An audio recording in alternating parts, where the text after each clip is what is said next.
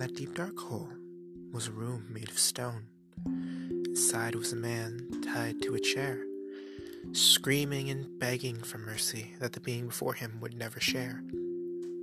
"I'll do as you ask," he yelled. "But I have myself for that," the being spat back. "Do you want money, perhaps?" Mm, "No, not that." "Why do you hate me? I've done you no wrong."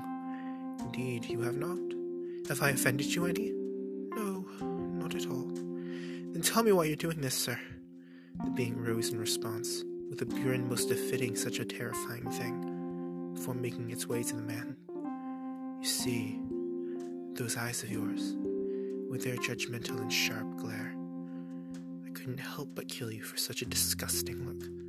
If you wished to keep your life, perhaps you should have been born with kinder eyes."